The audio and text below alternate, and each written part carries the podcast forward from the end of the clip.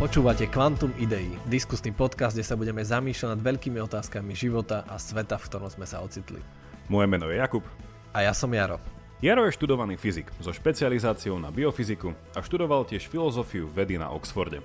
Teraz učí a pôsobí na Univerzite Komenského a venuje sa výskumu mozgu a umelej inteligencii. Jakub pracuje na svojej disertačnej práci z metaetiky v anglickom Darheme, kde aj žije a je tútorom. Okrem filozofie tiež študoval medzinárodné vzťahy a politickú ekonómiu. Už takmer dva roky pripravuje podcast Pravidelná dávka. Novú epizódu podcastu Quantum Idei nájdete každý druhý týždeň vo štvrtok v aplikácii ako Spotify, Apple a Google Podcast.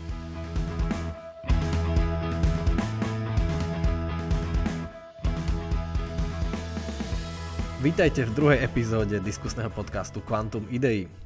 V minulej jedinej a doteraz najlepšej epizóde sme spolu s Jakubom rozoberali otázku, čo je to realita. Dnes sa skúsime zamyslieť nad tým, ako nám tá realita dovoluje žiť. Či sa môžeme v tej realite slobodne rozhodovať. Jakub, asi, asi poznáš tú známu námietku od newtonovských mechanistických čias, že je iba jedna jediná budúcnosť možná, lebo fyzikálne zákony ju prísne determinujú. Čiže to, že my tu teraz sedíme a rozprávame sa, bolo dané nie že pred 100 rokmi alebo našim narodením, ale ešte keď iba vesmír vznikal, bol iba kopa energie, tak už vtedy bolo dané, že takto to skončí o 14 miliard rokov. Že my tu budeme sedieť a robiť druhú epizódu podcastu. No, to je asi pravda, nie? Lebo sme tu, takže v podstate sme to dokázali. Dok- naplnili sme osud vesmíru. Inak no, a teraz e, ako, v súčasť, ako súčasťou tohto príkladu môžeme sa tiež zamyslieť nad tým, že e, či naši poslucháči boli predurčení k tomu, aby nás práve oni a iní nepoč- počúvali. Uh, takže hej, je to, je to jedna z tých, z tých pohľadov, že všetko to bolo už kedysi nejako dané a teraz to iba nejako naplňame. Mm, Ale to keď... je zaujímavé, nie? Lebo to, no. akože ja ako filozof teraz si na mňa hodil takú nejakú že fyzikálnu nejakú pravdu. Uh-huh. To, som, to sa ťa chcem spýtať, že keď, keď ty počuješ túto námietku, takže spôsobuje to v tebe, ja neviem, pesimizmus? Cítiš sa teraz zatlačený tým, ako funguje realita, že ťa núti vlastne do jednej možnosti? Nie, nie je to vlastne proti našej slobode? No, Lebo vieš, budeme... tým sa oháňame, oháňajú sa s tým revolucionári a politici a tou túžbou po slobode, ale podľa tejto predstavy žiadna sloboda neexistuje. Alebo áno? Alebo áno. No je to jedna opäť z takých tých e, veľmi veľkých diskusí, verím, že aj v rámci nie iba filozofie, ale aj v prieniku filozofie s e, vedou a možno aj vo vede samotnej. A teda pre našich poslucháčov môžeme nadhodiť také tie kľúčové slova, ktoré dneska asi budú zaznievať často. A možno nie iba dneska, ale už aj minule sme ich e, naznačili a budú tu s nami asi dosť, dosť dlho to také slova ako nie, že determinizmus, že niečo je determinované alebo určené, potom, že niečo je spôsobené, nejaká tá kauzalita, ktorá v tom je.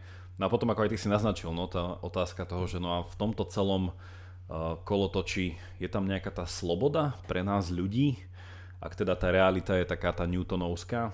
Mhm, ale, no a keď už spomínaš tú kauzalitu, tak ono je to logické a my s tým narábame každý deň, že očakávame, že nejaká príčina vždy spôsobí nejaký efekt. A dokonca sme v tom taký deterministický, dá sa povedať, lebo vždy očakávame, že keď bude pršať, tak potom bude mokro. Čiže my s týmito kauzalitami pracujeme neustále, ale možno neurobíme to, že to domyslíme do konca, lebo keby sme to domysleli, potom by sme si mohli uvedomiť, že no dobre, ale aj dnešný deň mal nejakú príčinu, aj včerajší, to, že som sa narodil, mal nejakú príčinu, to, že sa narodili moji rodičia, to, že nezomreli, že prežili a tak ďalej a tak ďalej. A tak to môžeme ťahať a ťahať a zistíme, že, že celý vek vesmíru, všetko, čo predchádzalo nášmu životu, aj celý náš život je iba sled príčin a efektov. Ale tá prvotná príčina je úplne mimo nás. Dokonca keď sa to začína mimo nášho života, tak potom my sme touto kauzalitou uväznení. Či nie? nie? Sme uväznení alebo môžeme byť slobodní aj v takejto kauzalite? No podľa mňa vzhľadom na ten obraz, ktorý si načrtol, tak uh, tam slobodný veru byť nemôžeme. Uh, alebo teda, ak sme slobodní, tak je to iné chápanie slobody, na ktoré sú ľudia, alebo na ktoré sme nejako uh, intuitívne zvyknutí. Že je to taká nejaká sloboda, že mám rôzne alternatívy, ani jedna z nich nie je akože vopred určená a ja si môžem slobodne vybrať a pomýliť sa a spraviť niečo iné a byť tou reálnou zmenou aj v tých mojich osobných dejinách. No, Hej, akože ale, pod ale týmto, keď my pod týmto nedovidíme obrazom, tie... pod No, týmto prepáč. obrazom asi to nie je možné. No ale keď my nedovidíme tie všetky uh, akože tie jemné začiatočné podmienky, napríklad keď hádžeme kockou, tak my to berieme ako, že to je náhodný jav. Ale v skutočnosti, keby sme poznali presne podmienky, že ako je natočená, ako ju hádžeme, kde je jej ťažisko, lebo žiadna kocka nie je dokonalá, lebo je vyrobená z mnoho a mnoho atomov. Čiže keby sme vedeli všetky tieto počiatočné podmienky, tak vieme predpovedať, ako dopadne. Že my to berieme iba náhodné, pretože že to nevieme predpovedať. Že či v tom nie je nejaký taký filozofický trik, že či sa niekto náhodou, niekto, či náhodou niekto nemôže povedať, že sa cíti slobodný a cíti sa, že má slobodu aj v takomto svete, ktorý je vlastne nekonečný sled príčin a následkov. Že keď to nedovidíš. Ja som niečo takéto tiež podobné čítal, že je to taký ten argument z, z nevedomosti alebo z nejakej ignorancie. Že presne, že, že, že keďže nikdy, no a to je teraz tá otázka, že, že na teraz nemáme všetky informácie o všetkom, hej, že tie údaje, čo si ty spomínal, tak tým pádom nevieme predvídať alebo nejako predikovať s úplnou presnosťou, že vieme to len tak nejako. Ale keby sme mali všetko a teda to bude, fú, to sa bude tak zmnohonásobovať, to, to bude taký exponenciál, mm-hmm. že keby sme všetko, všetko, všetko, všetko naozaj vedeli, uh, že či vieme potom uh, úplne predvídať, čo sa všetko stane. A tam teda vo filozofii tento, uh, ak to nazveme myšlienkový experiment, sa to potom ťahá do toho, že tak čo keby bolo niečo, a teda je to teraz tak asi... Um, niektorí by ma opravili, ale nazvem to tak, že keby bolo také, že všemohúce nejaké, nejaká bytosť, hej, ktorá by bola uh, vševediaca, tým pádom, že by vedela všetky tieto informácie a mala by, uh, že či by sme aj vzhľadom na jej existenciu mohli byť stále slobodní, hej, keby ona vedela, že všetko, čo budeme kedy, ako kedy robiť. Čiže Takže... myslíš niečo ako božia prozreteľnosť. Presne tak, že, že tento argument uh, to ťaha do tej miery, že nie iba, že trošku sa to odklonilo asi z toho prvotného že či dokážeme byť slobodní, lebo svet je nejako určený nejakými zákonitosťami, ktoré nás ako keby oberajú o tú slobodu. A potom vlastne toto je taký druhý rozmer, že keby sme do toho dodali nejaký ten teistický pohľad, že OK, že ak teda aj sme slobodní vzhľadom na nejaké tie prírodné zákony a dostali sme nejakú neviem, slobodnú vôľu, aj, to je taký veľký predpoklad, že čo to je, tak stále nie sme slobodní, lebo existuje niekto, kto nás stvoril, ktorý o nás vie všetko a tým pádom vzhľadom na ňo sa slobodne nerozhodujeme, lebo ho nikdy neprekvapíme. Čiže to je zase taký um, opačný extrém. Uh-huh. Vo vede je taký podobný myšlienkový experiment, ktorý hovorí, že ak by bolo niečo, čo by dokázalo mať všetky informácie a narábať s nimi úplne o všetkom, aby dokázalo predpovedať budúcnosť, tak tento prístroj, tento super počítač by musel byť taký veľký ako vesmír samotný, lebo aby mal informácie o všetkom, o všetkom. Čiže keď, musím, keď najmenšia jednotka voľnosti je pohyb nejakého kvarku a tých kvarkov je tak veľa, tak ja potrebujem niečo, aby som to jedným bytom nejakým informácie zakódoval, tak potrebujem toľko veľa tých kvarkov alebo čoho. Čiže potom by ten počítač musel byť vlastne svet samotný. Čiže uh-huh. to je taká, že to vlastne by nemohlo existovať, že vlastne my ľudia by sme nemohli, lebo aj keby sme mali, neviem, že dokonalý meteorologický prístroj, ktorý by presne, presne dokázal predpovedať počasie na najmenšie milimetre zrážok všade, ale potom by prišiel, ja neviem, nejaký zo vzdialenej supernovej galaxie nejakých pár neutrónov alebo hoci čoho, pár fotónov navyše a všetko by nám to rozbilo. Čiže toto by sme museli zahrnúť celý vesmír a to by sme nemohli, lebo nemáme taký veľký počítač. Áno, áno, áno. A tu sa, tu sa dostávame do toho, či, že či je toto poznanie iba, teda či je táto neschopnosť tohto poznania iba otázka času, alebo či je to no, potom nejaká že koncepčná nemožnosť. Uh, no, no často všetko aj... určite komplikuje. Čas, často no, no, no, veľmi čas komplikuje. Je... uh, ono bol aj v histórii filozofii taký zaujímavý uh, príklad mi napadol v tomto, keď hovorí, že čas všetko, ono niekedy čas aj všetko rieši, lebo mali uh, v 17. storočí dva filozofi taký konflikt a tak si tak navzájom tak oponovali, no a skončil to tým, že jeden zomrel a ten druhý potom už nemal sa s kým akože tak uh, a potom... Vypršal akože, mu čas. Vypršal mu čas, no takže niekedy to ten čas fakt uh, komplikuje. Inak teraz učím uh, na univerzite, budeme mať pár tutoriálov a budeme mať ten Platónov dialog uh, Protagoras. A Protagoras ako sofista, ten mal takú, také jedno uh, z pekných uh, tých citácií, ktorá sa mu pripisuje, ťažko sa to asi dokazuje, ale pripisuje sa mu, tak možno posluchači poznajú tú známu, že človek je mierou všetkých vecí. Ale potom má ešte taký druhý, taký pekný citát, kde hovorí o nemožnosti poznania. Lebo že človek je teda, že, presne ako sme hovorili, že nemá dostatočne veľa informácií. A potom hovorí druhú vec, že človek má obmedzený čas, čiže je ťažko poznať potom, že o, toto. No a tretiu vec ešte hovorí, že je veľmi ťažko poznať, lebo vec, ktorú spoznávame, nás o, podľa neho o, veľa, veľa presahuje. Že je to nad naše, nad naše schopnosti. Čiže aj o, tieto otázky o, realite a tomto pôvode veci o, sú také, no, že človek si tak hovorí, že však to je nad, nad jednu hlavu. Hej, tak ale... určite z každodenného ľudského pohľadu sa zdá, že, že sme slobodní, lebo tak ako vraví, že ako to písal už Platón, my nemôžeme dovidieť do tých najmenších podrobností a detajlov a čiže je to príliš komplexné, tá, ten svet a tá realita, aby sme ju vedeli predvídať a opísať.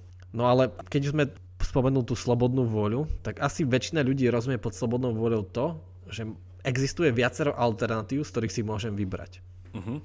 A keby to bolo tak, že tie fyzikálne zákony sú deterministické, čo inak ako fyzik musím povedať, že to nie je vôbec isté, lebo kvantová mechanika existujú aj deterministické, ale aj nedeterministické interpretácie kvantovej mechaniky. Čiže ak by to tak bolo, že keby boli tie fyzikálne zákony deterministické, tak potom by vlastne neboli iné alternatívy. Potom by neboli, ale nám z nášho ľudského pohľadu sa môžu zdať, že sú alternatívy. Napríklad, že dostanem na výber, že čo si dám na pitie, že kofolu, mlieko alebo neviem, čaj a ja si myslím, že si slobodne vyberám, ale v skutočnosti som ovplyvnený tým, čo som včera počul, čo mi pred desiatimi rokmi mamka povedala, že je zdravé, alebo niekde som to tak zachytil a som zabudol, odkiaľ mám ten vplyv, že, že v skutočnosti ja si myslím, že mám alternatívu, ale vlastne nemám. A niekto, keby mal akože všetky informácie o mne a možno o mojich neurónoch, tak by vedel predpovedať, že čo si vyberiem. Uh-huh.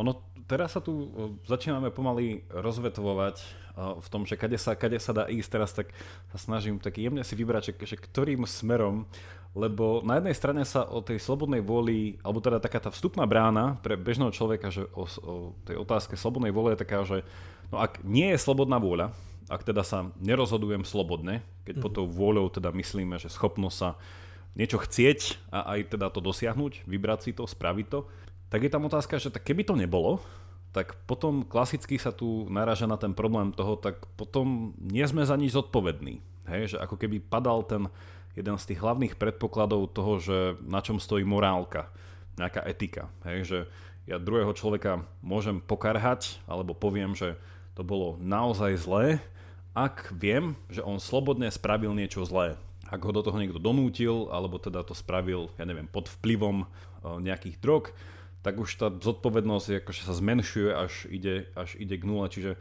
toto je jedna otázka, ku ktorej verím, že sa dneska dostaneme, ale chcem ešte využiť, keď si načal... Už do toho ťaháš etiku, ako už do toho ťaháš etiku. Už o, etike sa nedá vyhnúť. Už či je to dobré a... alebo zlé. Už to tá realita, no to je dobrá otázka, je realita etická? Alebo etickosť reality. No, ale chcel som sa ťa spýtať, Jaro, však uh, ty si tu Eh, za, tých, eh, za ten svet tých fyzikov a ja sa tu snažím trošku ten svet tých filozofov ťahať.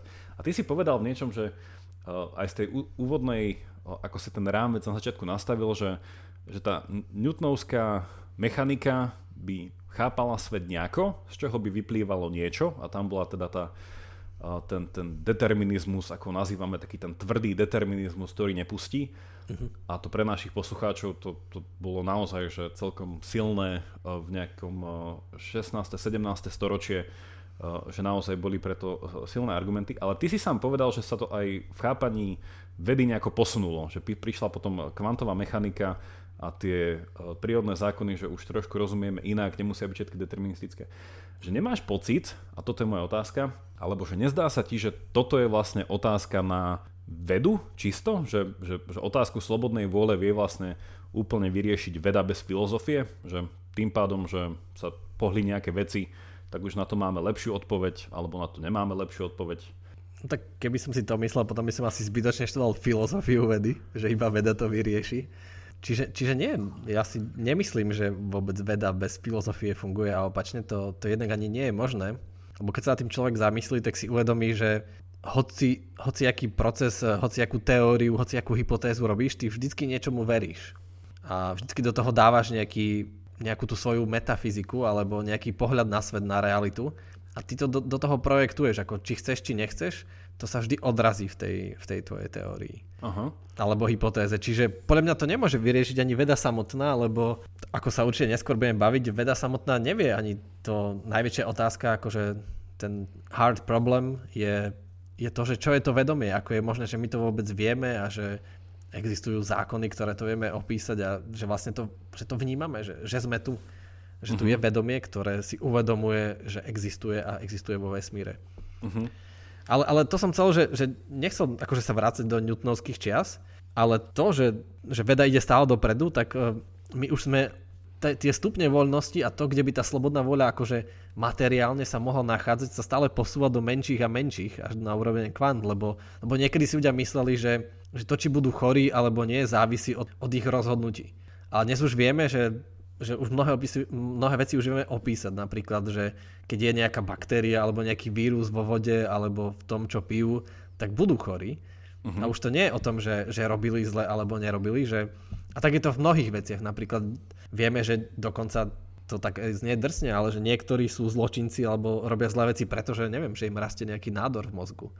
Čiže v tomto je to pre také, že, že veda posúva uh-huh. ten taký svetonázor do takého väčšieho determinizmu a neviem, moja skúsenosť je taká, že ľudia sú čoraz ako skeptickejší voči existencii slobodnej vôle. Že študenti uh-huh. čoraz viac tak akože, neviem či to akože premýšľajú do hĺbky, ale tak hovoria, že asi nie, asi neexistuje slobodná vôľa, že nezdá sa mi.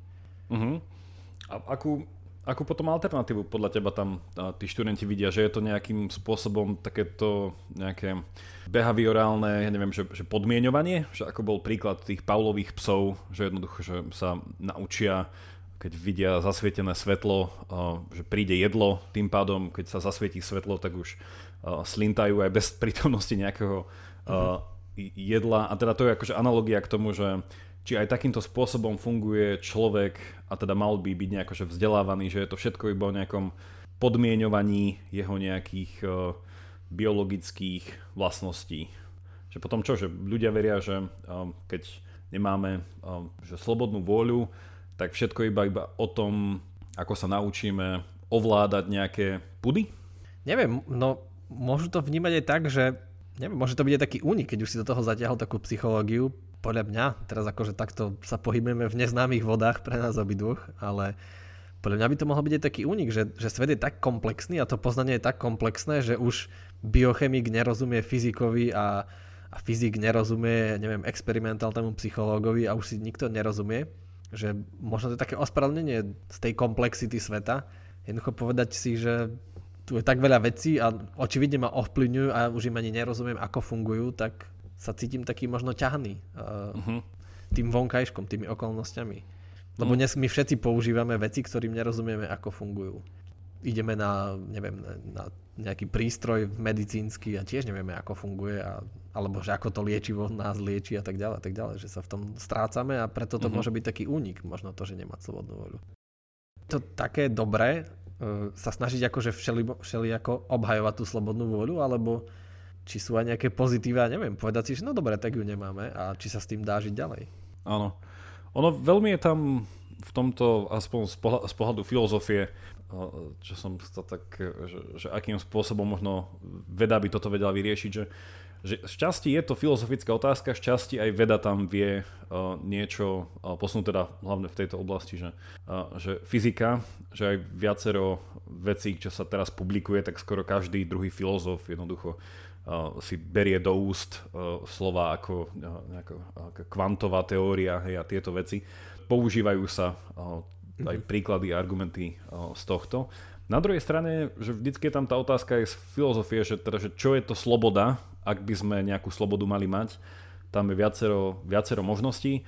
A tam sa to asi potom, že delí na viacero, viacero takých nejakých základných, ako by som to povedal, že táborov asi že možno pre poslucháčov veľmi v jednoduchosti, že, že v súčasnosti sa tak nejako že to delí takže dva veľké tábory, že jedný je taký tábor ľudí, ktorí tvrdia, že nie, nedá sa sklbiť slobodná vôľa alebo nejaká schopnosť slobodne si vyberať s tým, ako funguje svet okolo nás. Čiže to je taký, že sa volajú, že nekompatibilisti, že teda nie je to kompatibilné. A tam sú na jednej strane sú takí, že, takí, že takí tvrdí uh, deterministi, ktorí teda tvrdia, podobne ako sme v úvode povedali, že všetko je to už nejakým spôsobom metaforicky povedané vo hviezdach a už sa jednoducho nedá tomu osudu nejako uniknúť. Na druhej strane sú ľudia, ktorí sa nazývajú libertariáni, ale teda nie v tom politickom slova zmysle, ale v takom filozofickom, že teda, že ultimátne tá, že svet nie je deterministický a tam potom sú také rôzne školy, že nejaký že idealizmus, a potom nejaký panpsychizmus a tieto. Hej, a, a potom je... si vynechal tých, tých najdivnejších a podľa mňa najdivnejší sú tí kompatibilisti. No a tých som chcel povedať, že a to je ten druhý tábor, hej, že v rámci tohto prvého táboru tých uh, nekompatibilistov sú tieto dve podskupiny, lebo oni vlastne súhlasia s tým, že je to nesklbiteľné a jedni teda si myslia to a druhý to. No a ten druhý tábor je, že sú takí tí, uh, ja si tiež súhlasím, že divnejší, uh, tí kompatibilisti, ktorí si teda myslia, že nejako sa to sklbiť dá. Že aj teda na jednej strane sú tie prírodné zákony deterministické, že proste vopred všetko určujú a tým pádom sa ich nemôžeme nejako vyvliezť. Na druhej strane súčasne mám stále slobodnú voľu nejakým spôsobom v rámci nich konať a to je tiež možnosť a tam to potom veľmi závisí na tom, ako si, čo, ako si človek čo definuje. Čiže toto je také nejaké základné rozdelenie. A je to potom, že v rámci filozofie, že kde si v princípe, že, že v ktorej z týchto troch skupín si, že buď si ten libertarián, buď si ten determinista, alebo si ten kompatibilista. No a potom sú, že rôzni filozofi majú rôzne, rôzne pohľady k tomuto a mne sa Nedávno som spoznal jednu filozofku, ktorá sa volá Patricia Churchlandová, kan- kanadsko-američanka. Ona má taký, ona, ona je v tej skupine tých deterministov. Uh-huh alebo nejakých takých, že materialisticko reduktivistických uh, mysliteľov mm-hmm. a ona veľmi čerpá zo štúdia uh, primátov a ona má taký pohľad na to, že, že rozprávať sa o slobodnej vôli, a čo je veľmi zaujímavé, pre ňu, že nedáva zmysel, že to je úplne že stará nejaká diskusia zdedená proste zo stredoveku alebo neviem kedy a že samotné toto slovné spojenie, že, že slobodná vôľa, že by sme sa ho mali nejako strániť. A ona navrhuje používať slovo, že, že seba kontrola že nejde ani tak o tom, že akú máme slobodu konať, ale o tom, akú veľkú kontrolu máme nad tým, čo sa nám deje a ako veľmi proste vieme pracovať uh, s týmito nejakými impulzmi, ktoré nám prichádzajú. A tam ona dáva veľa príkladov, čo sa robia experimenty, uh, napríklad s, s hlodavcami, napríklad na myšiach, uh, že keď vidím jedlo, že či viem počkať a dostanem neskôr viacej jedla a takéto veci, ale vraceme sa k tomu, čo som hovoril, že v niečom je to ako tie Pavlové psy, že práca s nejakými impulzmi, hej, s nejakými o, skôr takými vecami, ktoré o, nie sú pod našou kontrolou. No, hej, ale niekto by nejako... mohol povedať, že, že čo robí táto filozofka je, že iba to také tá anglická fráza, že passing the buck. Čiže Už vlastne iba Horúci povie, že slobodná vôľa presne nemá zmysel sa baviť o slobodnej vôli a zavedie nejakú seba kontrolu, ktorá je vlastne Teraz sa môže baviť o tom, že teda máme seba kontrolu alebo nemáme. A to je tiež také, že neviem, mne sa to tak na prvý pohľad zdá, že, že to je vlastne to isté.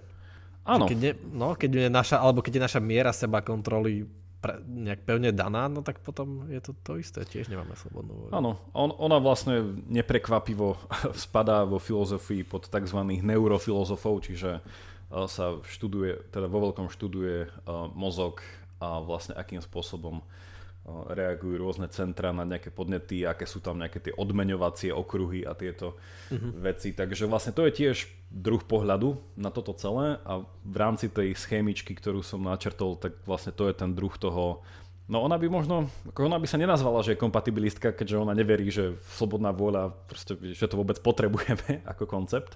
Na druhej strane by povedala, že sme ako zvieratá v rámci nejakých nejakej prírody a musíme sa naučiť proste v tej prírode uh, žiť. No, tak je to skôr také evolučné. Celé. No ale však na, na to by mohol niekto namietať, že to je také, no, že ten ľudský život sa skladá akože z mnohých rozhodnutí, ktoré ako keby neboli slobodné. Napríklad keď, neviem, keď ti letí včela priamo na oko, tak e, sa vyhneš. Alebo keď letí kameň proti tebe, tak sa vyhneš bez toho, aby sa slobodne rozhodol.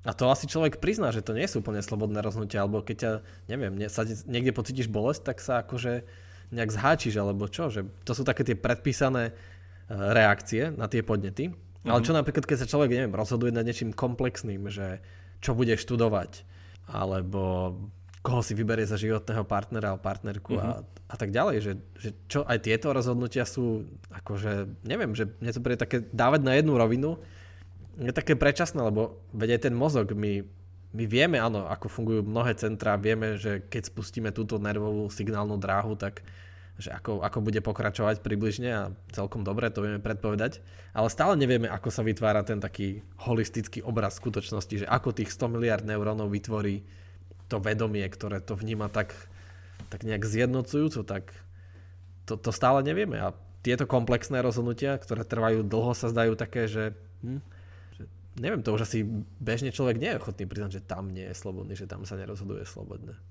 No, a tam by, tam by potom niekedy, niektorí načali, že, že tá nevôľa to priznať je iba také, že sme sa s tým naučili žiť. Že je to taká nevyhnutná lož. Nejaká. Aha, nevyhnutná a, lož.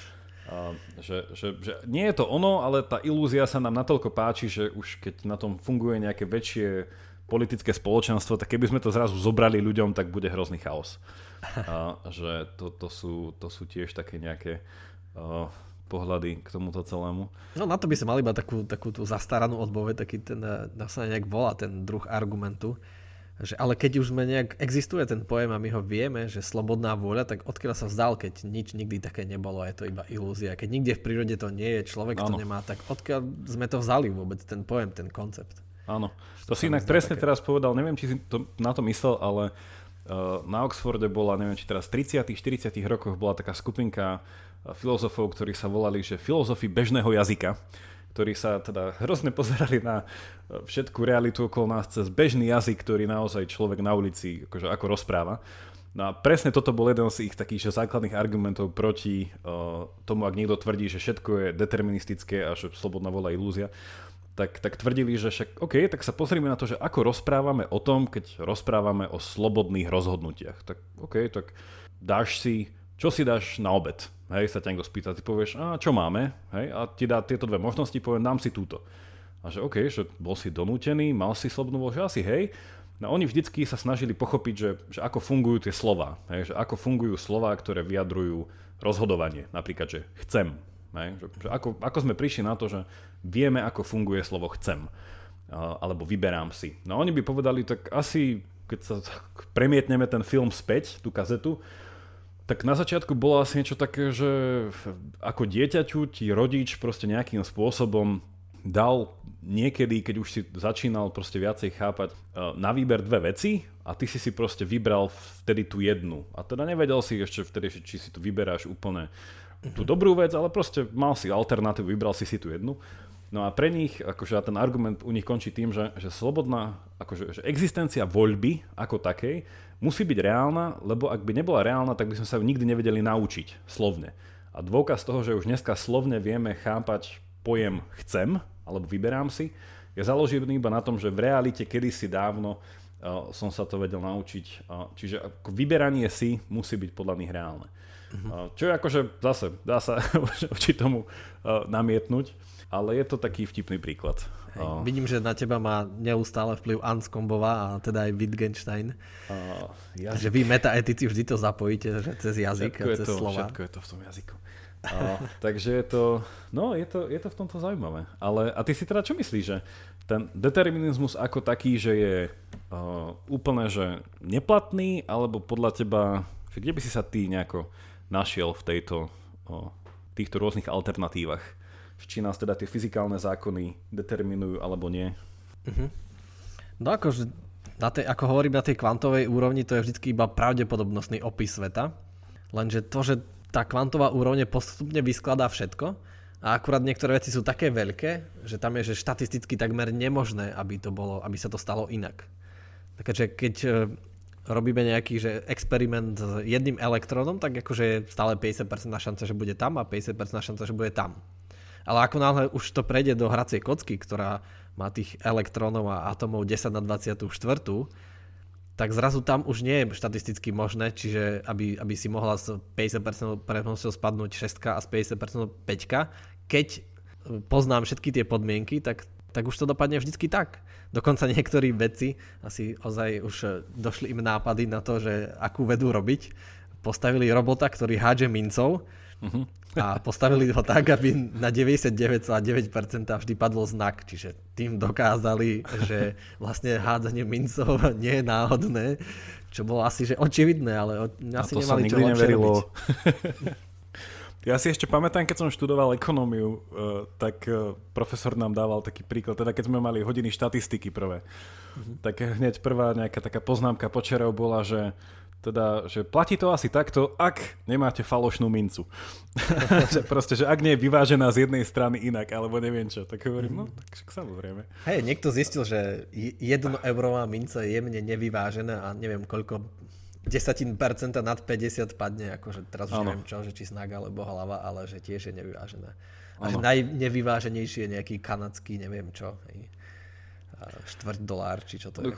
pre, na, pre našich poslucháčov neodporúčame hádzať mincov s tým, že si poviete, že určite vždycky padne buď to, alebo to s 50% istou pravdepodobnosťou. Ale, ale, ale späť k tej tvojej otázke, že ako, ako to vnímam ja, tak presne, že, že my sami poznáme mnoho situácií, keď sa malá počiatočná akože nerovnosť nakoniec časom, zase ten čas problematický, časom a mnohými interakciami znásobí na na úplne akože niečo úplne iné. Uh-huh. Čiže napríklad, uh, napríklad keby sme si vyrátali, koľko máme predkov v minulosti, tak zistíme, že, áno, že ja mám dvoch rodičov, ale každý z mojich rodičov mal dvoch rodičov a tak, a tak ďalej. A to veľmi rýchlo, po pár generáciách sa to znásobí na neuveriteľné množstvo. Samozrejme, potom sa to už nejak prekrýva. Ale stále to vychádza, že tak veľa, že neviem, keď bol mor v Európe alebo nejaká choroba, tak už som mal tak veľa predkov, a keby jeden z nich, iba jeden, neviem, z tisícov predkov sa nedožil toho veku, že by mal ďalšie dieťa, tak by som sa nikdy nenarodil. A pritom to pravdepodobnosť, že jeden, to bola úplne, že jeden z tisíc, že zomrie, keď zomrelo vtedy, ja neviem, do takého veku, že 300 uh-huh. ľudí z tisíc, tak je, že obrovská, alebo ešte ďalej dozadu. Čiže malá odchýlka to, že sa to stalo, že tá náhoda sa nakoniec znásobila v tom, že, že tu som. Ale vtedy by to nebolo nič nepravdepodobné, jednoducho, že by, že by niekto zomrel. A možno už bol nejaký môj pra, pra, pra, pra, neviem koľko pra, hej, pra na 20. Už bol, už, bol, už bol chorý, už to z ním vyzeralo zle a nejak sa vyzdravel. A keby uh-huh. sa nevyzdravel, tak sa nenarodí, ja neviem, celý svet je iný zrazu. Hej? Úplne celý svet je iný.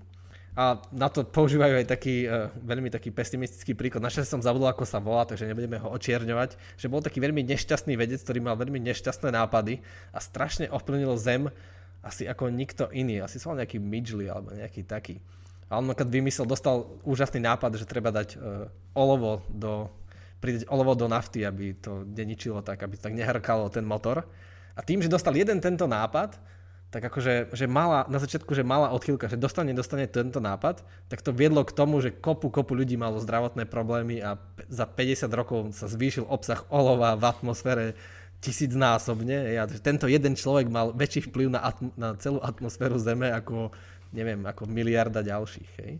A na začiatku bola tá malá odchýlka, že dostane, dostane myšlienku a časom zrazu toho bol obrovský dôsledok. Čiže ja, ja to vidím tak, že keď takto svet funguje, akože aj z toho ľud, akože každodenného, bežného pohľadu. A takto isto to môže fungovať aj z vedeckého pohľadu. To je ten známy motýly efekt. Uh-huh. Že keď eh, niekde zamáva motýl v Brazílii krídlami, tak to môže na druhej strane Zemegule spôsobiť eh, tornádo alebo hurikán. A to nie je o to, že ten motýl to spôsobil, že on je vinný teda, že ho musíme nájsť a neškodniť, lebo on vytvára hurikány, ale že presne, že sa to lámalo, že bude, nebude a to jeho mávnutie krídlami spôsobilo bod zlomu, že to prekročilo ten bod zlomu a teda stal sa hurikán. A to je že úplne malá odchýlka teraz, hej. Uh-huh. To môžeme sa bavať, či ten motýl bol slobodný, si povedal, že zamávem, nezamávem, spôsobím, nespôsobím. No tak podľa mňa iba tak vyčkával, vyčkával a v tom raz mávol a potom to bolo to tornádo. Uh, Presne. Preši, prešibali. Uh, to si vlastne ponúkol recept, ako mať najväčší impact. Treba vyčkávať, vyčkávať na Presne. správnu chvíľu a potom má. Nie len tak, akože strieľať od pása, ale že vyčkať si na ten, eh, kým príde tá vlna a potom sa nej zviesť. Hej, hej. No ja presne, tam... alebo že keď si vezeme, že neviem, že nejakého, život nejakého tyrana, že čo keby trošku niečo inak sa stalo, ale by sa nikdy ne, nenastúpil na tú cestu a nakoniec nezabil milióny ľudí a tak ďalej a tak ďalej. Že, že to sú strašne, strašne malé odchýlky. Ano. Alebo neviem, je, nejaký jeden hlas vo voľbách rozhodne a všetko sa tým zmení. Hm? Že, ta, že keď, keď je realita funguje takto, tak pre mňa je také, že, hm, že je ťažké ako povedať, že, že je tam ozaj nejaká nevyhnutnosť, lebo no, je to je ťažké uchopiť. A na začiatku skladá z, tých kvant, z tej kvantovej úrovne, kde to je všetko iba pravdepodobnosti, tak neviem, podľa mňa vôbec by nemal fungovať determinizmus. Mne sa v tejto diskusii páči taký, také roz, rozlíšenie, ktoré bolo ponúknuté akože asi viacerými, ne, nie že viacerými, mnohými filozofmi, filozofkami. A to je to, že keď sa hovorí, že, okay, že je niečo že determinované, čo nie je teda slovenské slovo, ale nejako, že určené. A teda potom sa hovorí, OK, že keď je to určené, tak potom sa to z toho musí aj nejako že stať. Tak tam je to, tak to rozlišenie, ktoré je, že, že určený neznamená, že už spôsobený, alebo niečo také, že, že, že to, že sa nejako niečo, že, že by sa malo nejako stať, to neznamená, že už sa to stáva automaticky tým, že je to určené. A, teda, že, a tým pádom, tam, tá, že keď je niečo určené, to samo o sebe vôbec neznamená, že je to neslobodné. Lebo že pod tým určením je, je to niečo, že človek napíše niečo na papier, hej, že nejaké inštrukcie. Ale to, že či si ich prečítam a pôjdem podľa nich, hej, že to je že akože druhá vec, či to nejako že spôsobím.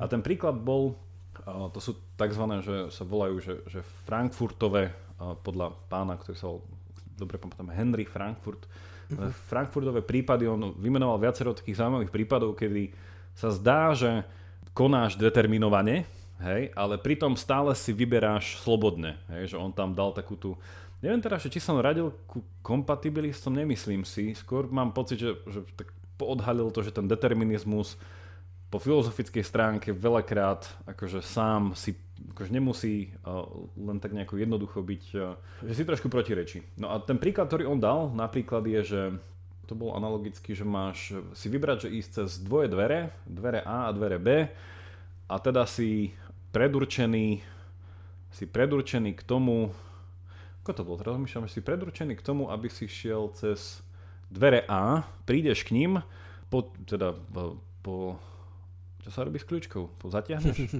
Od, neviem, otáča sa. Čo sa robí s kľúčkou? Chytíš kľúčku a... No jednoducho, prídeš k dverám a... Jednoducho tam to padá, tam celý determinizmus padá na kľúčke. Hej, to celé to padá na kľúčke. Uh, že príde, prídeš dverám, stlačíš, nie? Stlačíš kľúčku? A stlačíš, asi áno. Ty prďo, to je hrozné. Uh, jednoducho sa snažíš vojť cez, cez dvere A, sú zamknuté a tým pádom si automaticky... Á, áno, presne. A tým pádom si determinovaný ísť a otvoriť dvere B a vojť cez ne. No a vlastne tento príklad chcel povedať to, že, že i keď sa dá poskytnúť tá interpretácia, že a tak keď nemôžem ísť cez A, tak nevyhnutne musím ísť cez B, že to bolo predručené uh, týmto spôsobom, tak to stále nezamedzuje tomu, že človek si môže vedome povedať, že OK, že a teraz si ja vyberám ísť B, hej, že, tie, že stále som si mohol vybrať neísť nikam, hej, alebo mhm. vrátiť sa, alebo spraviť niečo iné. A tam akože on chcel poukázať na ten malý rozdiel toho, že že určené môže byť aj slobodne vybrané. Hej, že to, čo mám spraviť, alebo to, čo sa očakáva hej, v tomto deterministickom modeli, že ja si môžem aj slobodne vybrať. Hej, a, môžem, a teda tam sa to spája s tou uh, otázkou tej zodpovednosti, že niekedy môžeš byť zodpovedný aj za veci, ktoré si teda bol uh, determinovaný spraviť, lebo si si ich mohol vedome vybrať ako to, čo chceš, ale tam sa to potom no, komplikuje s týmto celým. Čiže toľko frankfurtové príklady uh-huh. s dverami. Hej. No a mňa, mňa to napadá, uh, alebo mi napadá táto Slovenčina, či musí byť tento determinizmus nevyhnutne pesimistický, lebo zober si, že keď, keby aj, to čo sme hovorili na začiatku, že keby aj bolo dávno, pred 14 miliardami rokov, že, že musí nastať, ja neviem, rok 2019 a všetko to, čo tu je, tak to niekto si môže povedať, že ale počkej, počkej, veď čo je na tom pesimistické, veď Veď toto je akože celkom komplexné a zmysluplné, že vtedy tam bol, ja neviem, že po výbuchu vesmíru, že iba žeravá hmota a tak ďalej a tak ďalej a zrazu, zrazu je tu taký komplexný svet plný všetkého možného, že potom by niekto mal ale že čo keď, že samotný ten zmysel je zakodovaný. Že čo keď je predurčené, že, že je to predurčené, že to má byť zmysluplné a tá budúcnosť má byť zmysluplná, že, no, že, že to, že vznikne život a, že vznikne, neviem, niečo ako rozum a niečo ako filozofia a A slobodná vôľa ten môže tak aj byť. Že môže byť predurčené, že vznikne slobodná vôľa potom. Že môže byť predurčené, že potom vznikne človek, ktorý bude slobodný. Ktorý naruší, ja neviem, túto kauzalitu. Alebo stane sa e, zdrojom, akože samostatným zdrojom, že naruší tento reťazec, vieš, príčina, následok a on zrazu bude nová príčina. Hej, že je to aj napríklad, že náš jazyk e, toto tiež celkom dobre zachytáva, že keď e, rozlišujeme napríklad medzi slovom práca a povolanie. To by sme mohli nahradiť tým, že práca a predurčenie. E, že niečo, že kde využijem svoj potenciál. Hej, že, mhm. že si to vyberiem, bude ma to tam baviť a nielen, že to bude také, že jedna z 38 možností, ktorá sa mi páčila najviac, ale nejako to so mnou že tam dám zo seba to maximum a viem niečo spraviť, také až v tej metafore toho, že po sebe niečo zanechám. Ale napríklad aj v, v rámci metaetiky, že je taký, že etický naturalizmus, že vlastne, že sa o, o etike rozmýšľa ako niečo zakodované v prírode. Že nemusí to byť nevyhnutné takým tým nejakým aristotelovským, že, že príroda má nejaké nasmerovanie, nejaký ten telos, ale že čisto, že, že chápanie nejakých že funkcií v biológii, hej, že, že keď by sme sa pozreli na človeka ako súčasť prírody, nejaký organizmus, tak nejaké komplikované zviera, ktoré má také a také nejaké vlastnosti, tak potom na základe toho pohľadu vieme aj, čo je nejaký ideálny stav alebo nejaký normálny stav zdravého jedinca tohto druhu. No a z toho by sme vedeli potom akože vystavať nejaký jednoduchý etický systém, že ja neviem, že zdravie, hej, v tomto prípade, je nejaký stav nejakej normality, ku ktorému sa treba vracať, treba si ho chrániť, neviem čo potom je tam že tiež, že tam treba nejaké, neviem, že, že ľudské telo potrebuje mať nejakú teplotu, pri ktorej musíš udržiavať. Ako organizmus musíš mu dodávať stále nejaké látky a tak ďalej a tak ďalej, aby prežil, musíš jesť piť. Čiže a z tohto nejakým spôsobom sa to tiež by dalo preklopiť do toho deterministického modelu.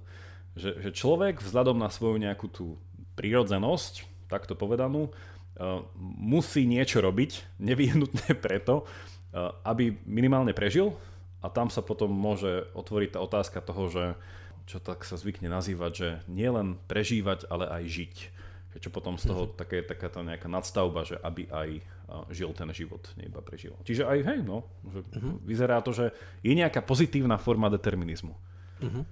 No v tom, v tom práve dnes na tutoriáli jeden študent povedal, že že keď myš dáme do bludiska, tak ona ho bude objavovať iba do vtedy, kým nenájde potravu a potom už, tu, už to bludisko ju nezaujíma. Jednoducho našla potravu a je koniec. Hej, to je také, že to môže byť tá de- determinácia, čo si povedal v prírode, že, že aj človek je, je súčasť prírody a teda musí prežiť. Čiže musí jesť a musí byť v bezpečí a tak ďalej a tak ďalej. Ale človek je taký možno paradoxný v tom, že môže objavovať bludisko, že len tak, lebo, lebo sa slobodne rozhodne môže ho objavovať len tak, aj keď už tú potravu nájde a stále sa ho môže rozhodnúť objavovať. Že, či to mne je taká tá sloboda, vzniká práve v tom, že či tá sloboda nie je nad tým, uh, nad tým prirodzeným. No a to nás neviem, či zase trošku vracia aj um, jednej z tých tém našej prvej epizódy o tej realite, že či, na, že či celý tento obraz, že keď si to tak zoberieme, že ak by sme realitu chápali ako materialistickú, uh-huh. a tým pádom nevyhnutne deterministickú, ak by sme teda povedali, že, že v, tej, v tom materiálnom svete sú nejaké zákony, ktoré o, tú matériu nejako opisujú. O... No to stále nemusí byť prísne deterministické. Tak, materiálny že, že nemusí, môže, byť, ale, môže tam byť že... zakodovaná náhoda. No a ak by sme sa, ak by sme sa teda napríklad že z tohto posunuli uh, k jednému z tých izmov, čo sme hovorili napríklad, že taký že dualizmus, tak pre niektorých ľudí, a verím, že, že mnoho ľudí takto že rozmýšľa, je, že, že, že sa tak pozerá na svet cez tie dvojité okuliare, že na jednej strane je to ten svet, tej, tá príroda, nie nejaké ten proste ten vesmír a nejaké všetky veci s tým spojené.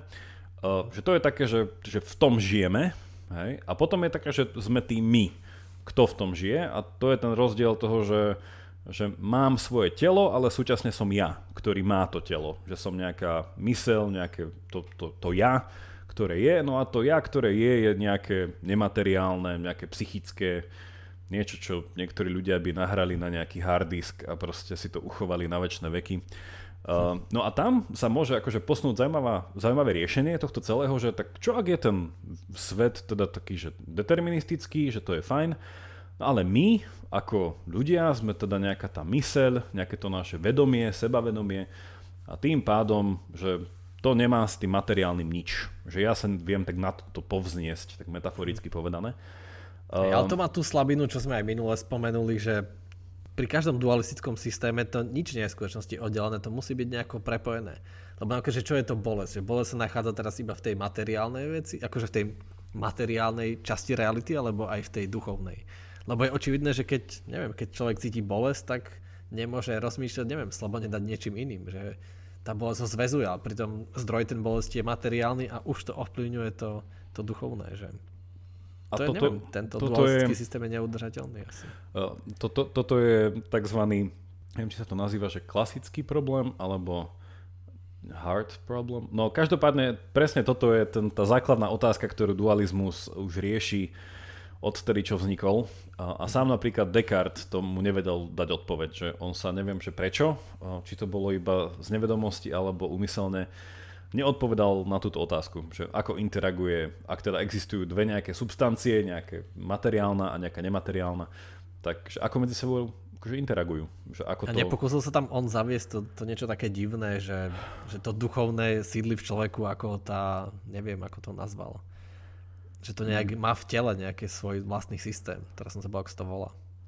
Mm, nepamä, ne, nepamätám si, lebo on tam No lebo on tým, že mal ten, uh, jeden z tých naj, najsilnejších proste druhov toho dualizmu, on ani, on ani teda nešiel tým smerom, že by jedno bolo ilúzia, alebo nejaký dočasný stav veci, ako to bolo u Platóna.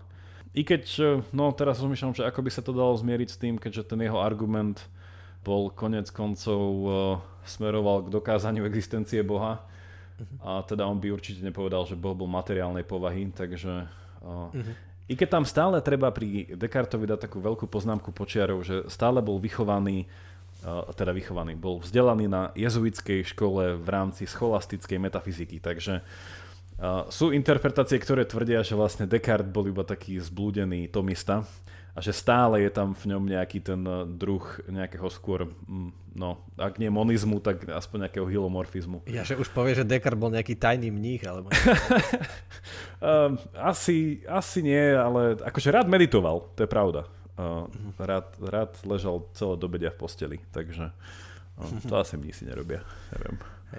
Uh, takže, no, ale no, to, čo si spomenul, čo? že to vlastne je také veľmi časté v literatúre, to, ten, ten pohľad, že to materiálne je neslobodné a, a to duchovné môže byť slobodné napríklad v mnohých príbehoch také archetypálnych a že keď niekoho zavrú do väzenia a on povie, že moje telo je neslobodné, uväznené, ale môj duch je slobodný. Áno. Že a, to, a neviem, na to sú možno aj také zaujímavé príklady z reality, že mnohí ľudia, neviem, žili v podobných neslobodných podmienkach, dá sa povedať, že veľmi materiálne, materiálne obmedzení a determinovaní, čo mohli a čo nemohli robiť a niektorí si udržali, ja neviem, niektorých nezničil, nezničilo to prostredie a niektorých áno, že tam sa tak ako tak zdá, že možno, neviem, že možno to nejak slobodne dokázali, že dokázali tam byť slobodní. Uh-huh. Že v tomto, s týmto by to sedelo, to, ono je to dosť akože silná intuícia, že až, až by som povedal taká, že civilizačná, lebo však Príklad, ktorý mne hneď prvý napadol, bol uh, Viktor Emanuel Frankl. Ten písal tiež, že už keď bol teda vo Svienčime a robili na ňom uh, všelijaké možné pokusy na jeho tele, takže jeho mysel bola stále uh, vo Viedni s jeho študentami a predstavoval si, ako im prednáša. Čiže tam on povedal, že, že, že môžu, môžu plne ovládať jeho telo, ale jeho mysel môže byť stále slobodná. To bol ten jeho existencializmus, že že, že za hociakých podmienok ty stále vieš byť slobodný, lebo si vieš vedome vyberať mm-hmm. to, čo chceš ty a nemôžu Hej. proste tvoju mysel nejako zmanipulovať. Mhm. Niečo um, podobné, menej známe je, teraz to vyšlo v Slovenčine, som si všimol, Jack London napísal takú knihu, že Tulák po hviezdach a vraj to pre nejaké skutočné udalosti, že on sa stretával s nejakým väzňom, čo bol odsudený na smrť a bol na samotke a on, jeho duch sa akože slobodne túlal naprieč mm-hmm. históriou. A je to také mm-hmm. ezoterickejšie, ale tiež no. zaujímavé. Ale aj na schvál, na schvál som tam povedal to slovo, že je to také civilizačné, táto intuícia, a to preto, že napríklad e, Platón má presne túto metaforu.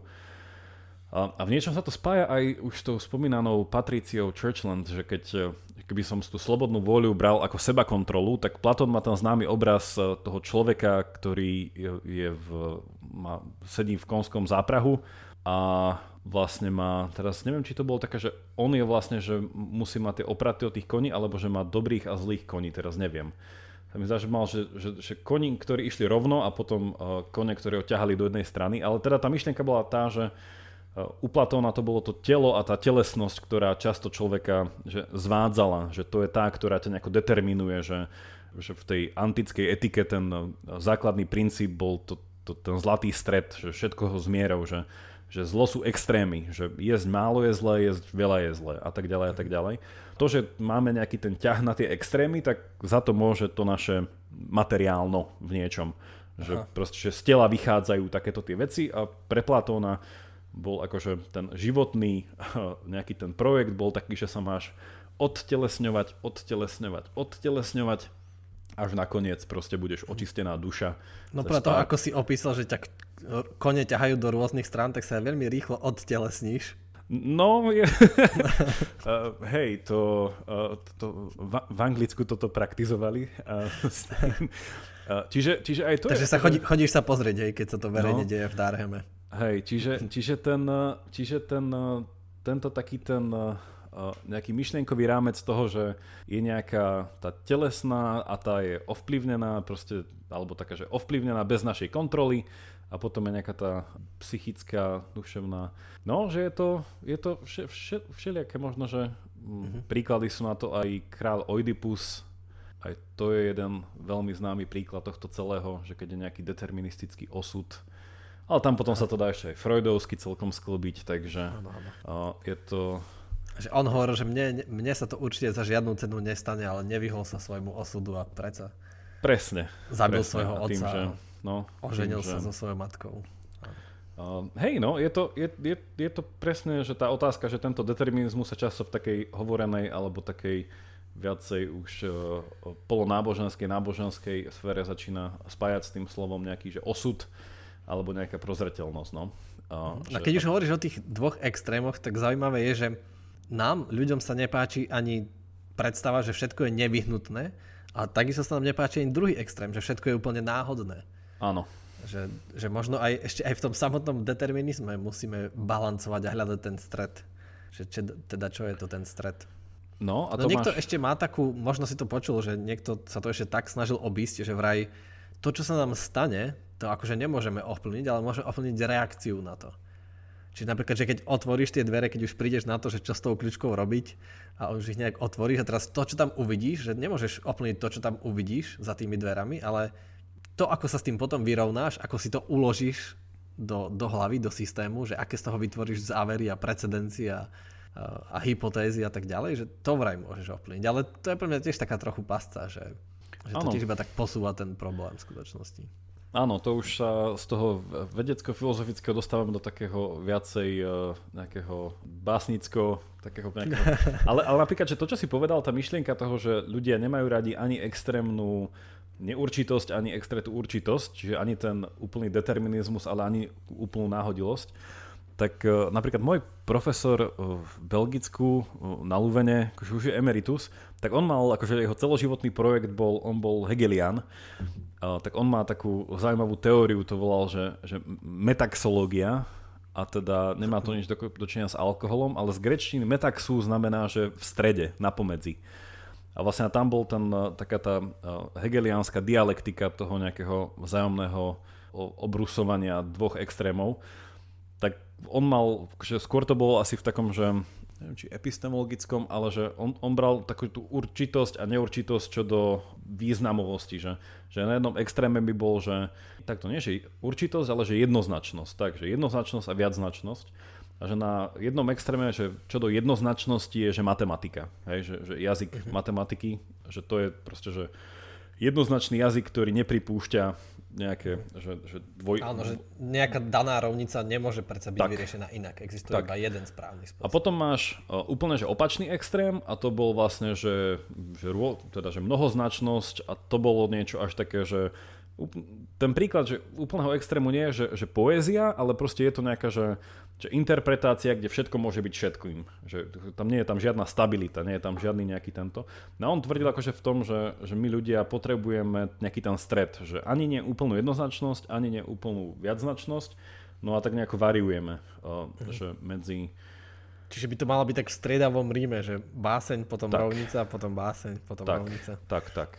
ale ono, no, je to, je to, je to zaujímavé, lebo Platón vystrihal jeho študentov pred básnikmi a na druhej strane ich viedol k matematike, takže um, neviem, no, je to na druhej Čiže, strane... Čiže Platón bol extrémista, ich ťahal k jednému extrému. uh, hej, no, ako však uh, Platona to tiež kade tade uh, ťahalo, čiže to minule sme sa Jakub dozvedeli, že Aristoteles bol trendsetter a Platón bol extrémista. Sme sa dozvedeli dnes, takže... no, tak takže... to rozbaľujeme antickú filozofiu. Hej, ale že, no, že celá táto o, diskusia ohľadne nejakého toho determinizmu, slobodnej vôle, že ono to naozaj v mnohom a tam sa verím, že dostaneme aj v budúcich uh, diskusiách ešte k tomu viacej, keďže je to uh, veľmi taká komplikovaná oblasť. Je vlastne presne otázka tej tzv. kauzality. Že ako aj ty si hovoril na začiatku si tak predostral, že ten determinizmus je často chápaný ako taký, taký reťazec tých príčin a následkov, príčin a následkov, ktoré sú v nejakom nevyhnutnom vzťahu. Že sa nedá, aby to bolo inak, ak tie nejaké predchádzajúce podmienky alebo tá predchádzajúca situácia bola taká a taká. Čiže aj vo filozofii je toto veľmi diskutované.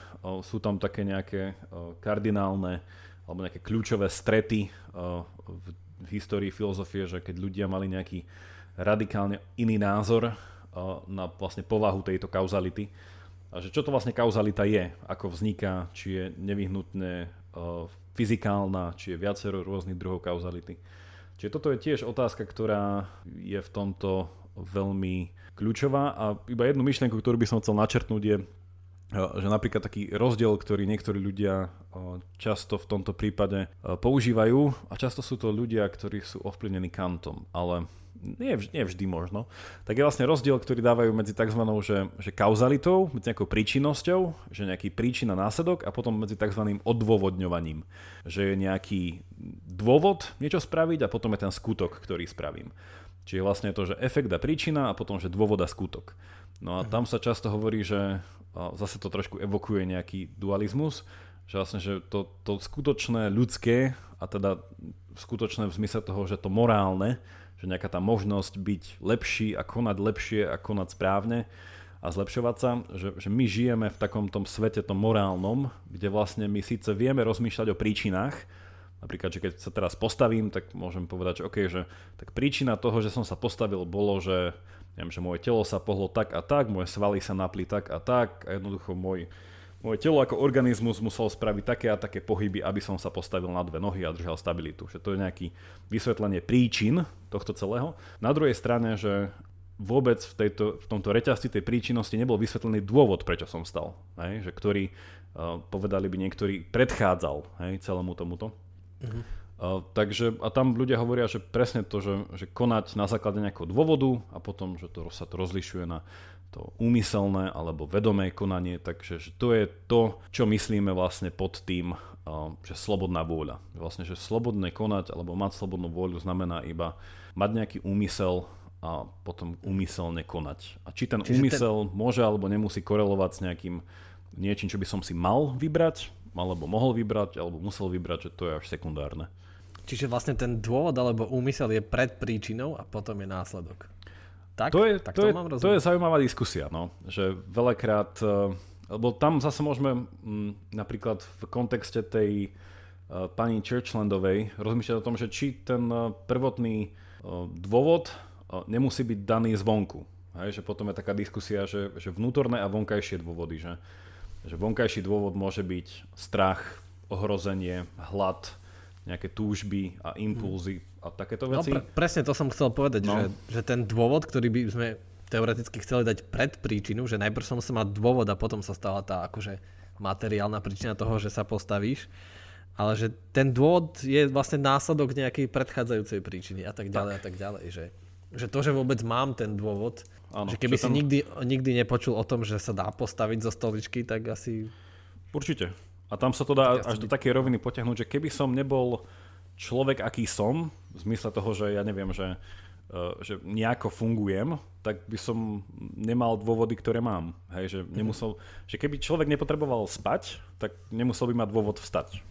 Uh-huh. Hej, a, a takto sa akože s tým dá hrať. Ale tam je akože krásne, že tuto začína trochu sa ukazovať, že nejaké teda riešenie, ktoré aj že mne sa v tomto viacej páči, že, že nie je to ten kompatibilizmus v tom, že determinizmus sa dá nejako akože sklbiť s tou že slobodnou voľou, ale že to chápanie slobodného konania nemusí byť nevyhnutne v protirečení nejakého vnútorného nastavenia. Alebo čo také, že ja si viem vybrať vedome to, čo nejakým spôsobom som k niečomu vzhľadom na povahu sveta a mňa, že som k tomu akože určený, ale súčasne sú to dva rôzne druhy skutku. Hej, že jedno je moje úmyselné konanie, na základe ktorého môžem byť posudzovaný ako dobrý alebo zlý človek.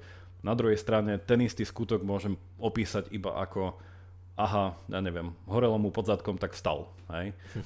Čiže že, že je tam nejaký ten rozdiel, ktorý nemusí byť nevyhnutne pozorovateľný, ale môže byť. Hej? Že je to také uh-huh. komplexné.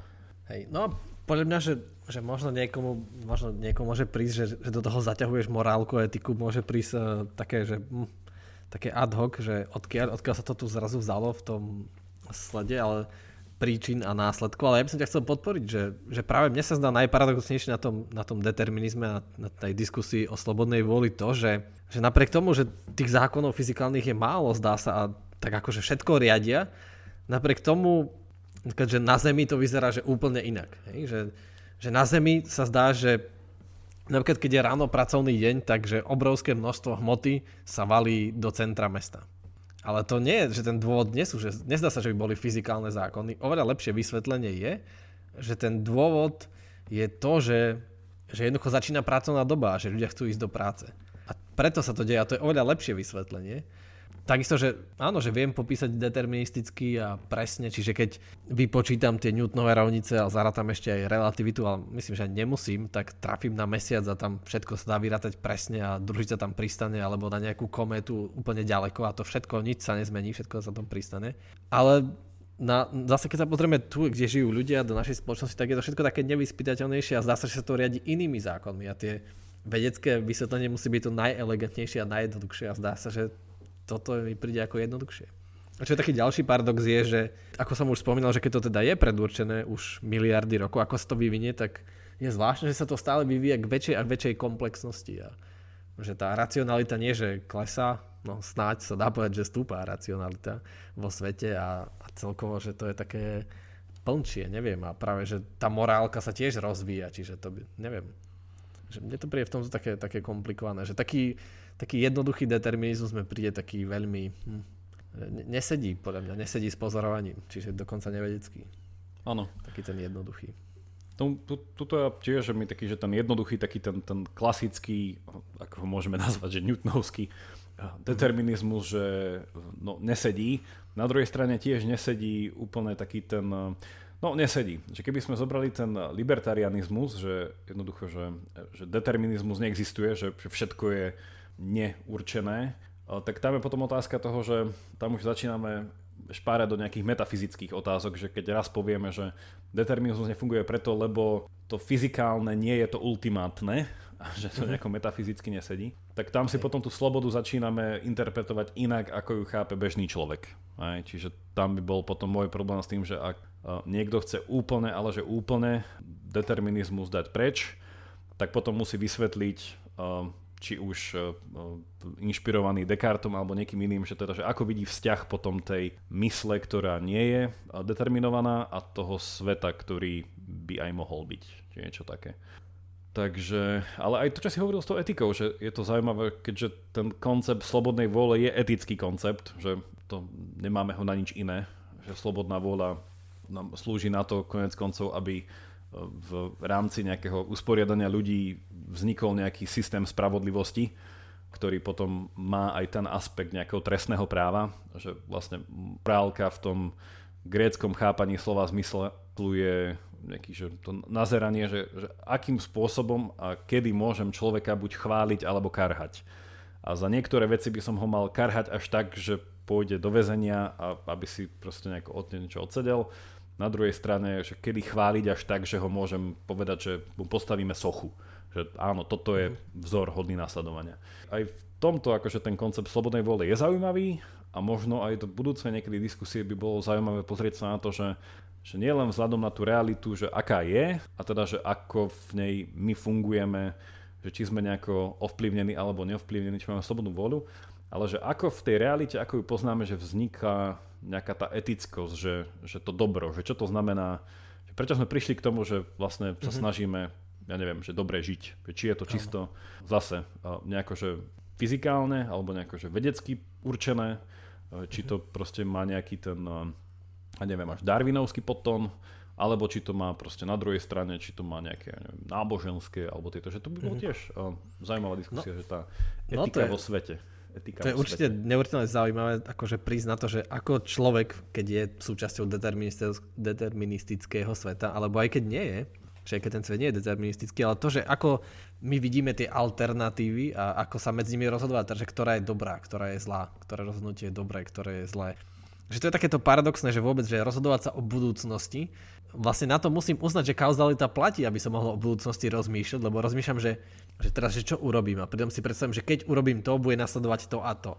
Ano. A ja sa rozhodujem na základe toho, že kauzalita platí, ale tým, že sa rozhodujem, tak ju vlastne popieram, lebo v tom mojom akože rozhodovacom bode chcem byť slobodný, ale potom chcem, aby tá kauzalita platila a celý môj úsudok stojí na tom, že platí kauzalita.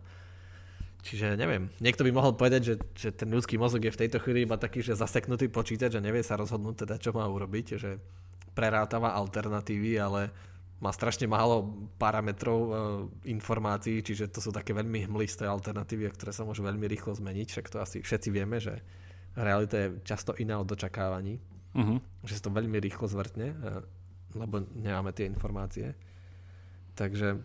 No, je to, je to zaujímavé. Ja hovorím, že aj v tejto otázke tej kauzality, že napríklad e, že v rámci škótskeho osvietenstva, nie, že David Hume nejaké 17. 18. storočie, takže tiež mal taký zaujímavý prístup k tomuto, lebo on bol jeden z takých tých e, radikálnych medzičlánkov, ktorý vlastne povedal, že, že kauzalita vo svete ako takom neexistuje, že nedá sa pozorovať kauzalita a že kauzalita je vlastne mentálny konštrukt našej mysle, že vlastne mm-hmm. to, že kauzalita je skôr psychologický koncept ako fyzikálny koncept tak potom bolo zaujímavé, že tiež pozerať, že ako sa že Hume pozerá na to, čo to znamená slobodne konať, čo, čo to znamená dobre konať, že akým spôsobom vlastne ovplyvňujeme, hej, že ako máme nejakú kauzálnu silu niečo robiť. A zaujímavé, že, že on keď e, akože nebol že determinista v tomto slova zmysle, keďže nepriznal realite kauzálnu silu, čo je zaujímavé, tak mhm. súčasne uznával, že človek má nejakú prirodzenosť a má proste nejaké základné inštinkty, cez ktoré vie si vybrať to správne. Hej, že potom tá Humeová morálka je založená na takom, že, že morálnom nejakom sentimente, hej, že, proste, že mám nejakú empatiu voči mm-hmm. sebe, voči vlastnému druhu a tak ďalej a tak ďalej. Že... Ale, ale akože to samotné humovské označenie toho, že kauzalita je mentálny konštrukt je pre mňa akože veľmi chabé, lebo aj ten jeho argument proti kauzalite je tiež iba mentálny konštrukt, čiže to je také triviálne všetko, čo on, on... človek vytvorí a vymyslí sa dá povedať, že je mentálny konštrukt, akože hociaká teória, Áno, hociaký že, súbor že tam, slov. Hej, že tam akože Huma sa dá uh, kritizovať uh, viacerými spôsobmi, ale ten najbežnejší je asi, že je to ten druh rozmýšľania, ktorý keď vyjdeš zo svojej miestnosti do reálneho sveta, musíš začať brať kauzalitu vážne. Že, že je reálny dopad vecí na svet a svet na teba a ľudí jedného na druhom. Čiže to je také tá tzv.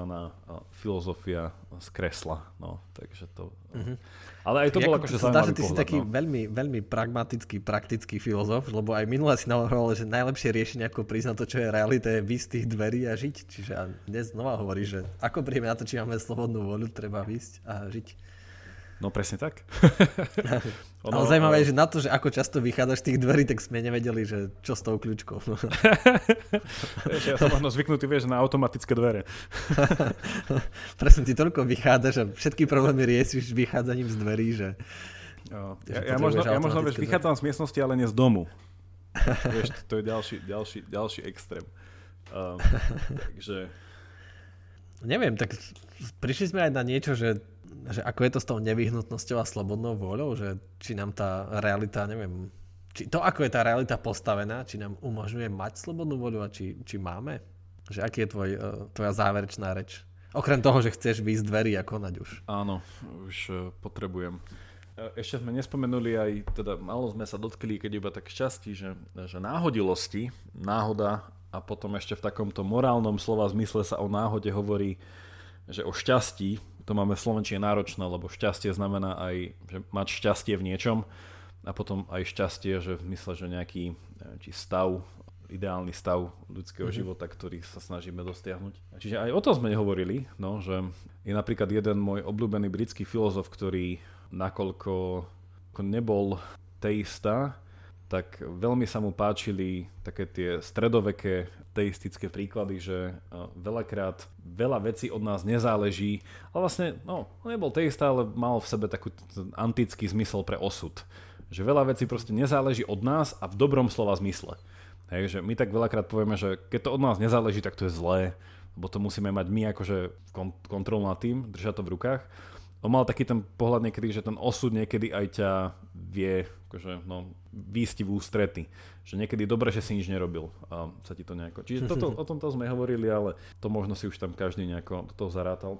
No môj pohľad na toto stále sa ešte nejako vyvíja, keďže táto oblasť ani z filozofického pohľadu nie je primárna čo do môjho štúdia, ale ja určite sa nepodpisujem pod ten uh, tvrdý determinizmus, uh, ktorý by vysvetľoval ľudské konanie čisto ako o, teda fungujúce v svete, ktorý by bol iba opísateľný o, nejakými fyzikálnymi o, zákonmi a pár o, párovnicami. Súčasne ale o, by som bol o, nie nejaký idealista v tom, že, že nejaká fyzikálna realita neexistuje a tým pádom ani nejakým spôsobom ma nemôže ovplyvniť, lebo som nejaký čistý duch. Čiže ja opätovne sa vraciam k nejakému takému a teraz by som to akože asi nemám teraz nejakú koncepčnú kapacitu to jasne odlíšiť, ale určite by som sa neradil medzi kom, tým kompatibilistom, že nemyslím si, že existuje nejaký taký, že stredná cesta medzi tým, že, že, som, že som síce dualista, ale nejakým spôsobom verím v to, že sa tie dve veci vedia navzájom nejako ovplyvniť, že, že aj to nejaké mentálne, aj to nejaké telesné, že, že skôr v tomto by som zastával nejaký skôr teda, ako už som naznačil aj v našom prvom rozhovore, nejaký ten, ten, ten aristotelovský stred, proste, že ktorý by vnímal to fyzikálne, proste tú matériu cez prízmu nejakej potencie, že je to vlastne, neviem, mm-hmm. nakoľko to vysvetľuje vlastne e, kvantová fyzika, ale že skôr je to tá oblasť proste možnosti, ktorú potom uh, vlastne človek vie uh, aktuálne.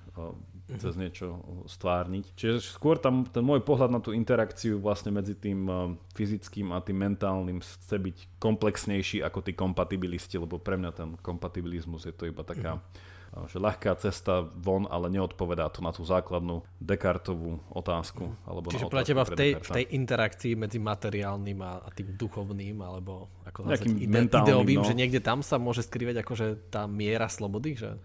Áno, Áno, že proste, že ja by som tu, ja by som tu išiel smerom uh, pozrieť sa na nejakú väčšiu jednotu ako, že interakcie toho materiálneho cez uh, s nejakým psychickým, s tým, že tam dávam hrozne veľký predpoklad toho, že chápem materiálny svet inak ako iba cez prízmu proste nejakých atómov a týchto vecí, o ktorých sme hovorili, že to materiálne naozaj potom chápem viacej v tom aristotelovskom slova mm-hmm. zmysle, že, že, že to, tá materiálnosť je iba nejaký zhluk potencie, že, že to je nejaká možnosť niečoho, ale nie je určená a vlastne to určenie, ktoré vlastne tu, tá informácia, ktorá do toho musí prísť, aby sa niečo z toho stalo, že aby sa vybrala jedna z tých viacerých možností, tak mhm. tá sama o sebe je nejaká intelektuálna, že to nie je potom uh, materiálny princíp. Čiže takto komplexnejšie by som to ja nejako videl, i keď uh, hovorím, to už nie je potom uh, ten druh tej bežnej slovnej zásoby, s ktorým by si sa s niekým rozprával na ulici.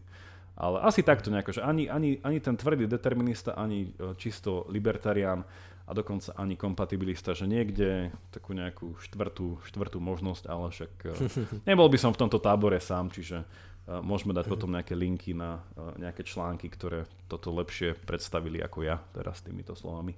Ty sa kde vidíš na záver? Tiež asi, že neviem, asi sa tiež prihlásim do toho vášho štvrtého tábora, ktorý, ako sa zdá, v ňom asi bude aj väčšina ľudí, že obidve odpovede sa zdajú také alebo všetky tie tri sa stajú také niečom neuspokojivé. Ako sme tu hovorili, že tie extrémy sú, že nevyhnutnosť a a náhodnosť, že obidve sa zdajú také, že, že nesedia úplne s našou skúsenosťou a s realitou. A pre mňa zatiaľ akože tá fyzika tomu dáva akože stále možnosť, že to vôbec nerieši. E, neponúka konečné riešenie toho, že stále je, je možné ísť aj tam, aj tam. Čiže zase prenecháva ten problém filozofii, že ako sa s tým vysporiada. Ale môžem ponúknuť takú, takú zaujímavú predstavu, že ako by to teda mohlo fungovať, lebo Theodor Sider, to je taký moderný metafyzik, on povedal v svojej knihe, ktorá sa tak odvážne volá, že Writing the Book of the World, písanie knihy sveta, alebo ako to preložiť, uh, hovorí, že, že všetko, čo človek robí, je, že iba že svet tu je a my ho iba tak krájame. Čiže že môžete si to predstaviť, že keď, či už je svet, ja neviem, veľká informácia, alebo nejaké obrovské množstvo atómov, tak my teraz si povieme, že tieto atómy sú mačka, tieto atómy sú peňaženka, tieto atómy sú okno. Že my ho tak ako rozkrájame a tým pádom akože takto z neho ťaháme zmysel. A to je také, no to sa ďalej budeme určite baviť o tom, že či ten zmysel tam už je, alebo či sme ho tam my akože dali. Ale že v tom, v tom by mohla byť taká predstava, že ako tá slobodná vôľa funguje, že nemôžem si vybrať predsa, aký svet tu je, to, čo mi ponúka.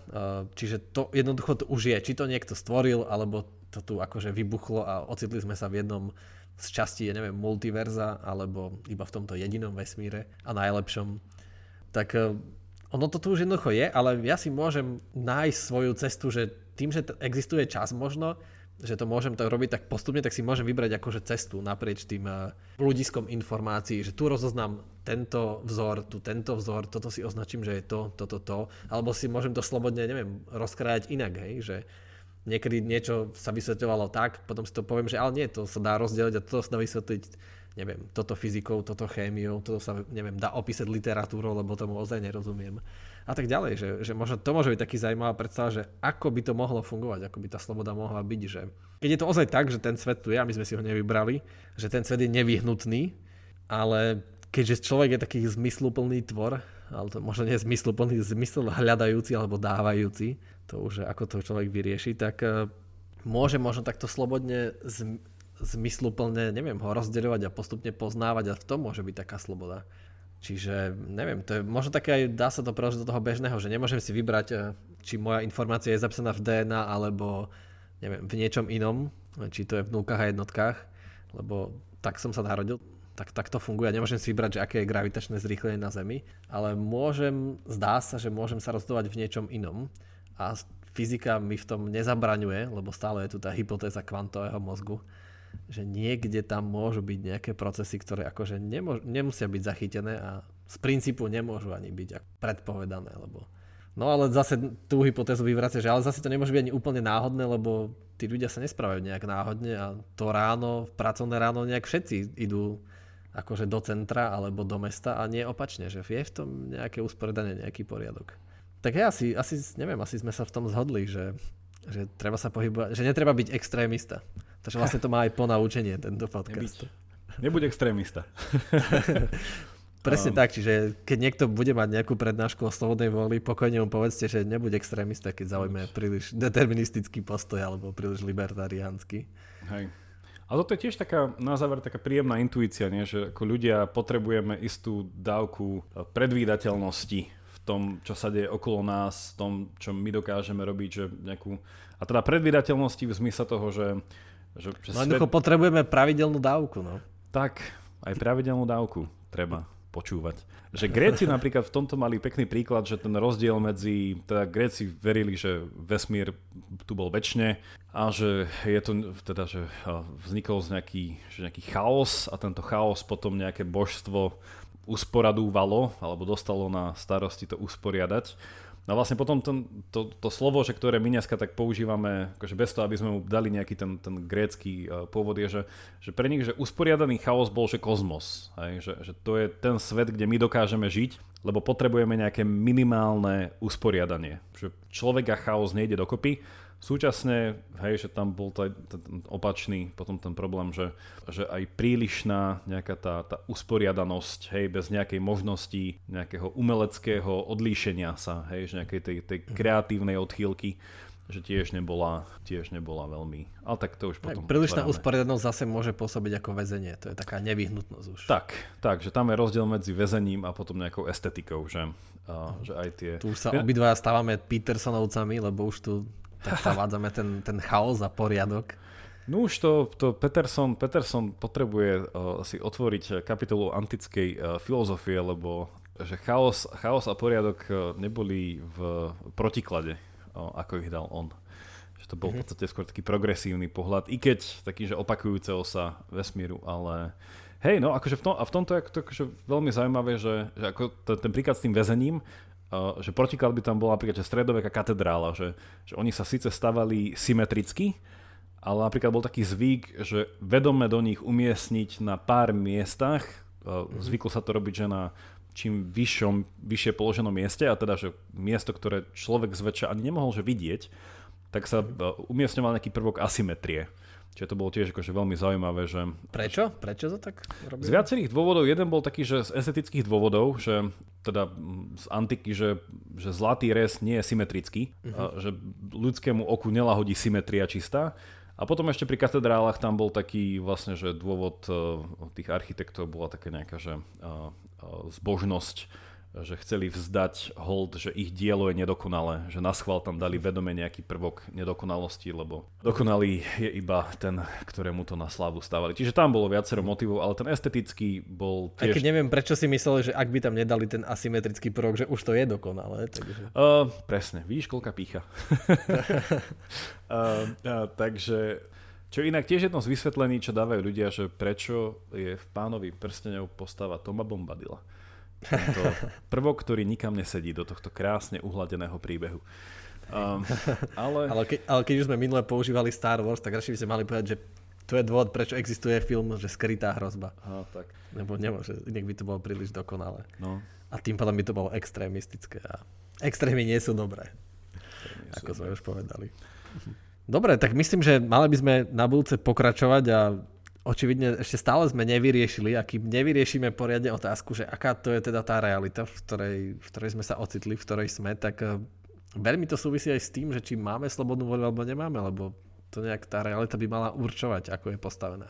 Teda o dva týždne vo štvrtok budeme s Jakubom eh, ďalej rozbaľovať štruktúru reality pokračovať na nejakú z týchto tém. Lebo ja akože si myslím, že už e, dneska to párkrát zaznelo a tak sa to z toho bude tak vyskladávať takáto nejaká vzájomná závislosť tých vecí, že, že od tej reality trošku závisí, že, e, že ako v nej žiť a ako v nej žiť, potom záleží, ako v nej žiť spolu. Že má to taký ten, že od toho nejakého metafyzického až po ten politický, že je tam, tak sa to celkom zaujímavo prepája. A, a teda však ak e, má niekto tú metafyzickú otázku že jasne vyriešenú, tak to tiež má potom jasný dopad na nejaké väčšie usporiadanie a na nejaký ten pohľad, že mm-hmm. Ako teda to máme, čo to tu máme robiť, no, ak teda tá samovražda nie je uh, automaticky dobré riešenie.